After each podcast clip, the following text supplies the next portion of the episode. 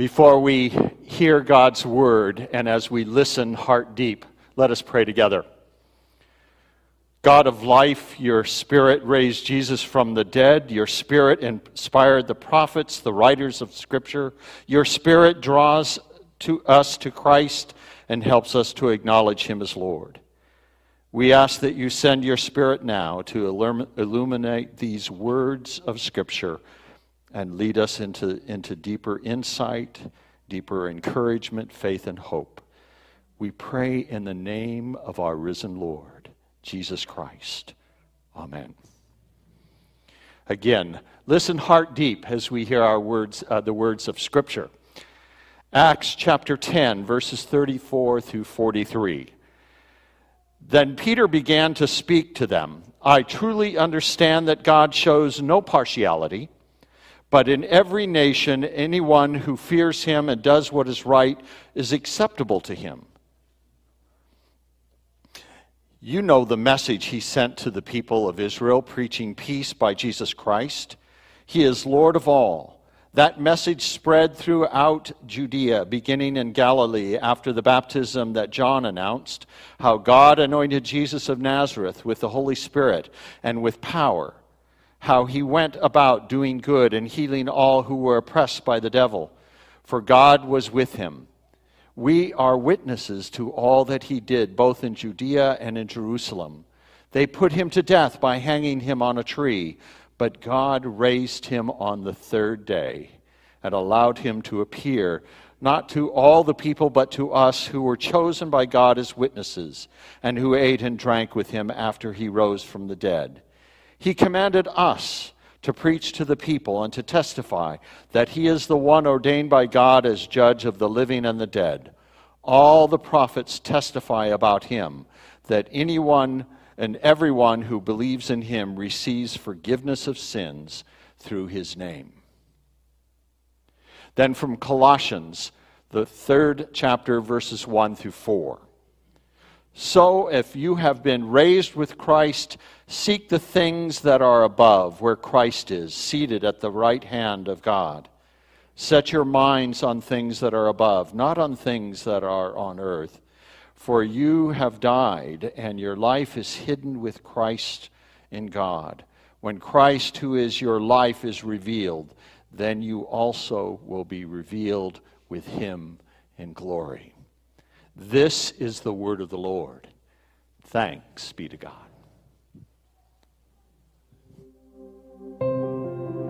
He is the Word of God, a prophet, a servant. He is the bread of life, the shepherd and the lamb. He is the messenger. He is the humble Son of God.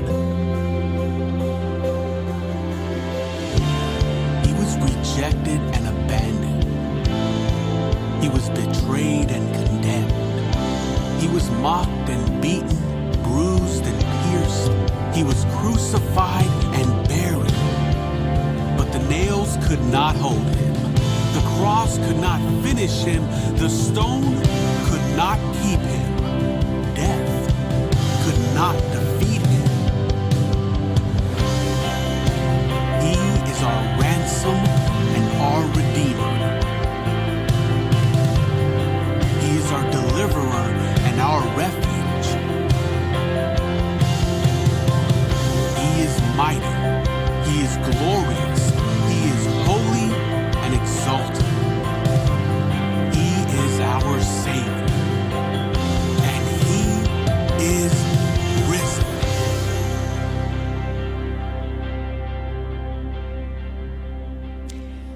When I say Christ is risen, you say he is risen indeed. Christ is risen. Christ is risen. Christ is risen. He who was crucified, dead, and buried on the third day came back to life.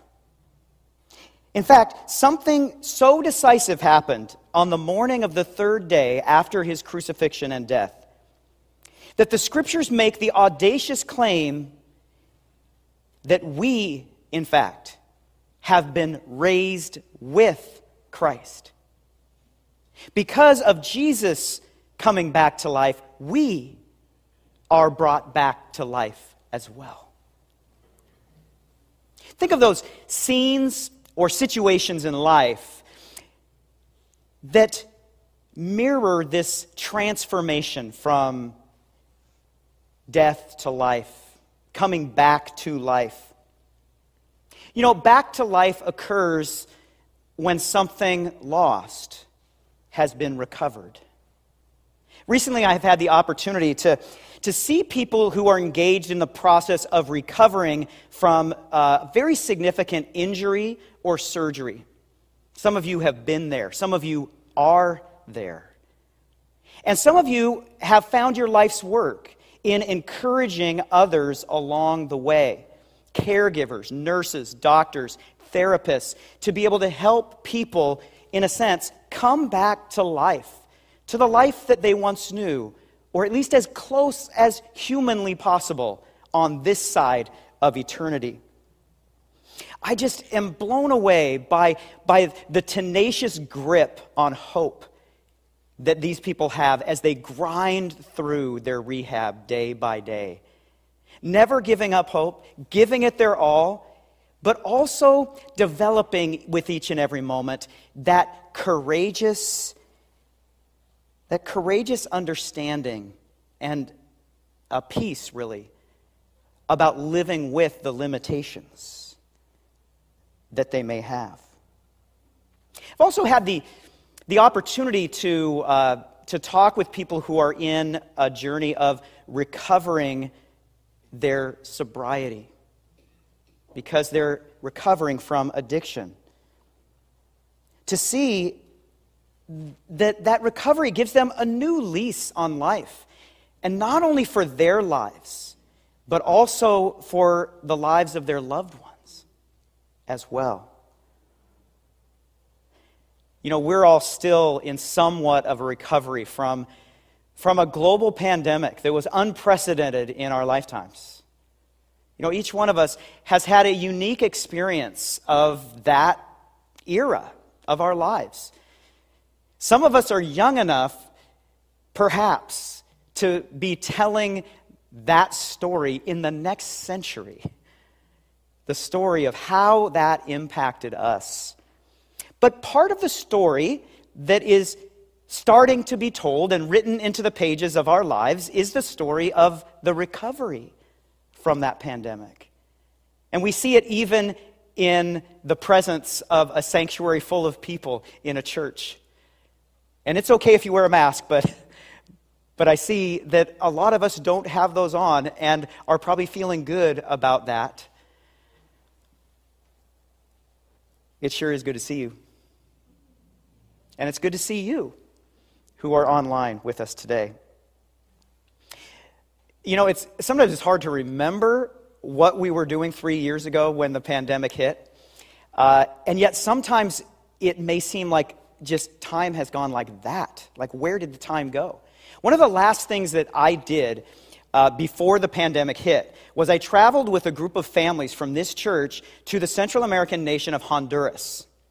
I see some travel mates right there in the second row. Uh, we went on a mission trip to some new partners with the Church of Transformation, Iglesia de Transformación, in Tegucigalpa, Honduras. And this church had established an amazing ministry among the poor in a particular, I guess you would call it a, really a slum of that Central American city. And they were doing incredible work. But then the pandemic hit. And as you might suspect, the testimony that came to us from them in Honduras was that the pandemic impacted the poor in ways that really go way beyond what most of us experienced. The, the, uh, the quarantine and limitations by a government that at times can be too oppressive and also corrupt in a real way what lasted for a full two years. But there was something amazing that happened just this last week. Our new friend that we met there, Pastor Walter, he came back uh, and he's visiting the United States, and, and he shared with us what happened during those dark days and what type of courageous ministry the people involved in that ministry. And some of the, the core of those helping out the poor are those who'd been through the program. They were poor kids themselves who were raised up and given uh, the opportunity for an education. And they, their lives were claimed through this ministry. And they are, are sticking around to be an agent of help, mentoring others. And amazing things happened during those dark days. But to see that ministry brought back to life, and the amazing new ventures that are going on. And the ministry to the poor, they have a name for that, and they call it Vida Plena, full life. Just like Jesus said, I came that they might have life and have it abundantly. In this ministry, there are people who are dedicated to bringing that new life to the people, the poor, of Honduras. And we're in partnership with that. Back to life also happens when something broken is lovingly restored. You know, I got to tell you, what a difference a fresh coat of paint makes, doesn't it? You know, I don't know if you recognize this at all, because many of you live in the surrounding community. You've seen this church for years and years and years. And, but I, I tend to, to come here rather often. it's sort of my place of work. And, uh, and I can't tell you, about a month ago, the outside of our church got a fresh paint job. The, the entire thing. And in fact, the inside of the church also did. And some of you might know from your many uh, years of worshiping here that, that early on, from when this church was built, there was a crack up there. Find the crack. It's been covered. It's been lovingly restored. And I just can't uh, say enough. Uh, uh, Jeremy Keating, who uh, is the painting contractor, he's a member of our church, uh, but he and his, his folks did that. And uh, I, I recognized him at the first service, but I want to just give praise and props to him and all those who were participating in that project because it makes such a difference. And anytime that something of value is restored, kind of to its original intent, its original luster. It's, it's a moment, it's a back to life moment. Whether it's a car with a lot of miles and maybe a bit of rust on it, or whether it's a well worn piece of furniture, or it's a home that, that has been well lived in. But when those things are lovingly restored, they're brought back to life. And we can all appreciate it, even if we aren't craftsmen or women who, who engage in that. But we certainly can identify with it because sometimes we feel like we're that rusted out car. That we are that well worn piece of furniture, that lived in home. And we want to believe that we still have value to our lives, regardless of the miles on us. Praise the Lord. We do have that kind of value. And one of the things that we hope for in our lives when it comes to restoration are restored relationships. You know, we know by matter of fact from our lives that relationships are delicate, they're brittle, they can be chipped, they can be worn down. But they can be brought back to life lovingly through the application of forgiveness. One of the most beautiful things that we can ever experience as human beings is to be forgiven. Has that happened to you? It's happened to me recently. And I marvel at it that, that even though I really don't deserve that forgiveness, it's offered to me in a way that makes the relationship keep going. And it's beautiful. And it's one of the most amazing gifts that we can offer one to another. You see, the Easter message is about this kind of restoration the restoration of a broken relationship, the reconciliation between humanity in their sin and a holy God. Jesus' death and resurrection accomplishes the forgiveness of sins, and this divine forgiveness restores the relationship with God. There are a lot of images that we've used in this concept of, of moments and situations that, that have a back to life feel to it. But some of the greatest minds, the greatest philosophers and theologians have, have put their thoughts to this as well. And one of my, my favorite high thinking theologians is the, the great 20th century Scottish theologian T.F. Torrance, who who, along with the kind of the advances in cosmology in science, as our understanding of the universe has, has exploded and multiplied in the 20th century, that he was one who helped interpret the Christian tradition and indeed the universality of the power of Jesus' resurrection. And this is what he writes. It is in the resurrection, then, that the ultimate content and purpose of the atonement and reconciliation come to fruition and into full view in the recreation of humanity in communion with God. We are lovingly restored back into our created relationship with God. And he writes, This is the ontological side of redemption, the healing and restoring of being in relation to the creative source of all being. This is the message that spread like wildfire after Jesus rose from the dead and commissioned his disciples to proclaim its significance far and wide to the ends of the earth. It turned the world upside down, the scriptures say, starting with a small band of disciples who witnessed the risen Jesus and multiplying over the centuries to today. A global movement of more than 2.4 billion believers. As we see in Acts chapter 10, these first Christians understood that they'd been commanded to preach to the people and testify to Jesus' resurrection. And they did that from the very beginning. And remarkably early on, that testimony got written down in the first century. And remarkably soon after that, those transcripts, those manuscripts, there are existing portions of those manuscripts today because of the loving care that was given to the testimony of Jesus' resurrection from the dead. What they did is they, in their preaching, our text says they preached. The Greek behind that word is actually goes more than further than that. It is the word evangelizo, which is to evangelize, which is to proclaim the good news, just like the angel choirs proclaimed when Jesus was born. The early church proclaimed the good news of what? Of peace with God. This remarkable person they knew as the Savior Messiah was now. Because he was victorious over sin and death, he was now known as Lord of all.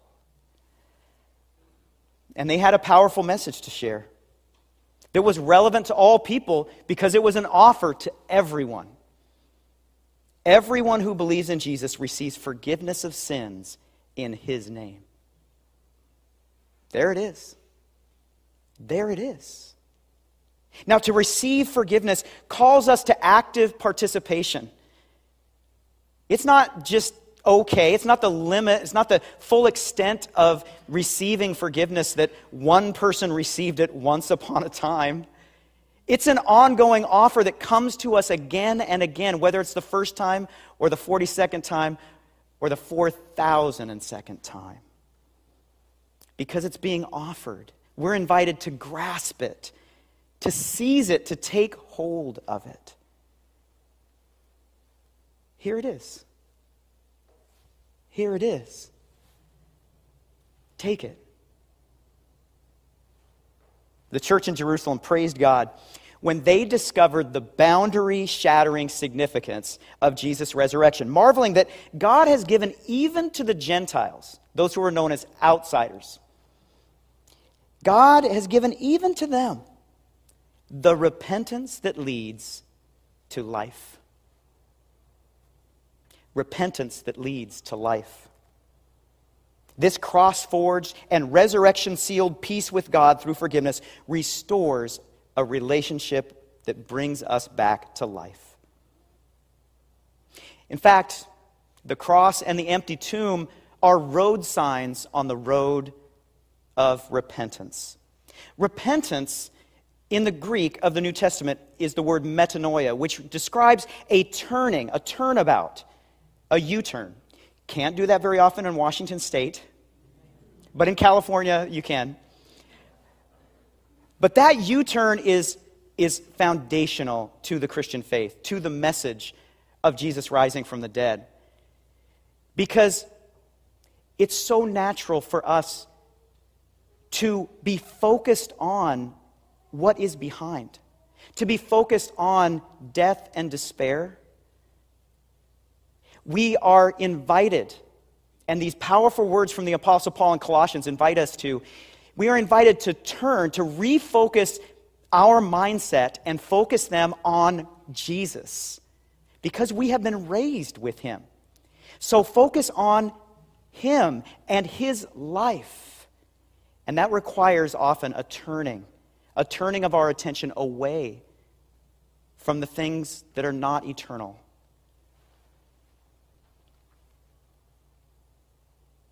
Death is behind us. So why get wrapped up in it? An eternal life looms ahead. Turn to Christ. Set your mind on Him and the life that He offers. Back to life. It happens. It happened that first Easter. And it goes on happening as people walk the road of repentance and receive this gift of forgiveness that restores that restores a relationship with God by God's grace, because of Jesus Christ, and through the Holy Spirit, it's happening all the time. I'd like to conclude this sermon with a video of a song sung by a woman named Zahriya Zachary. I heard about her testimony recently that for her, Jesus bringing her back to life was what Jesus did in rescuing her from many years of suffering in deep depression. Her story to me, and I hope to you, is a reminder of the healing and hope that Jesus brings even in those places of deep suffering. That when we sing our praises, and this is a day for praise, many times it comes from the depths. And of course, Easter Sunday is forever linked to Jesus suffering with us on our behalf on the cross. Zahriya gives voice to her praise in a song. The title of that song? Back to Life. How can I begin to thank you for all that you've done for me? Jesus, to fully praise you, take all eternity, just like Lazarus.